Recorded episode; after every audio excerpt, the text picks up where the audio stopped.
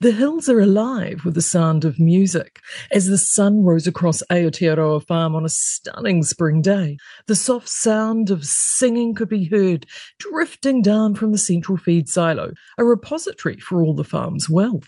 As tradition dictates on Aotearoa Farm, the incumbent pigs occupying the farmhouse must share with the entire farm the overall wealth of the farm, heading into the upcoming election. Squealer Robinson has been dreading this day after years of basking in the adoration of much of the farm due to his gay and affable largesse, spreading abundant feed far and wide with the truth of the empty silo in which he still stands is now known by all. The sun'll come out tomorrow.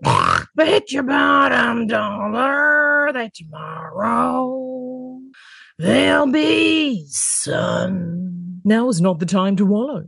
Both Squealer and Chippy Pork had given it their best shot, but I guess feeding the farm without sowing new pastures is finally catching up with our porcine bear. Squealer turned on his trotter and headed down the farm path, avoiding the potholes along the way. Just thinking about tomorrow. I'll brand big and still and I'll borrow till there's none. After picking up a pie and a sausage roll from the bakery that's now closing down, Squealer trotted along, stopping to chat with a few sheep along the way. Where have all the feed gone? They bleat. Gone? Says Squealer. No, I think you'll find it's not gone. It just hasn't arrived yet. When I'm stuck with a day that's gay and lonely, I just stick out my snout and I grin and I say, Oinky Lux and Davy Piglet are scrambling in their respective sties.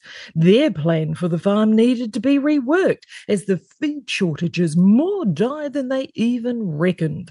Oinky is furious.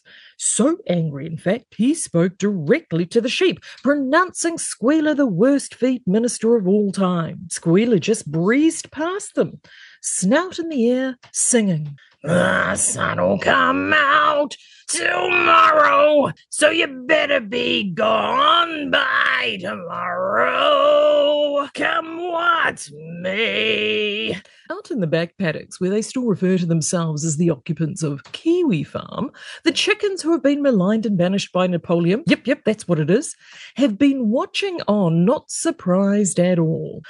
They clucked and cackled warnings. They'd seen Napoleon, Chippy, and Squealer salting the farm's pastures and industries, effectively hobbling them.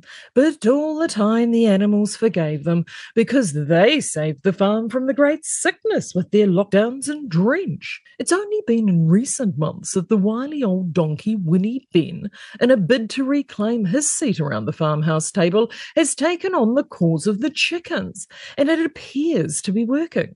The dulcet tones of our Squealer's tune does not touch the back paddocks as Napoleon's did last election. Squealer arrived back to the farmhouse to find Chippy Pork sitting around the empty farmhouse table, head in his trotters, wondering how on earth this has all gone wrong so quickly. Squealer, I loved Napoleon. She was mobbed, mobbed, wherever she went. All I seem to get mobbed by those bloody chickens. Squealer knew what to do. This called for some pork on pork action. Pork pie for him and Chippy's favourite, a sausage roll. Right, I don't want you to worry. Cause the sun'll come out tomorrow.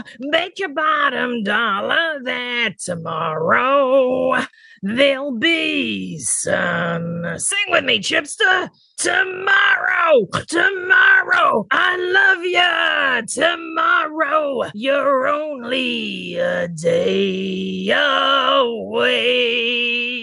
Aotearoa Farm is brought to you exclusively every week on Counterculture, just after 10 a.m. here on Reality Check Radio. Or, as I said earlier, feel free to download all the episodes now available on the new Reality Check Radio app.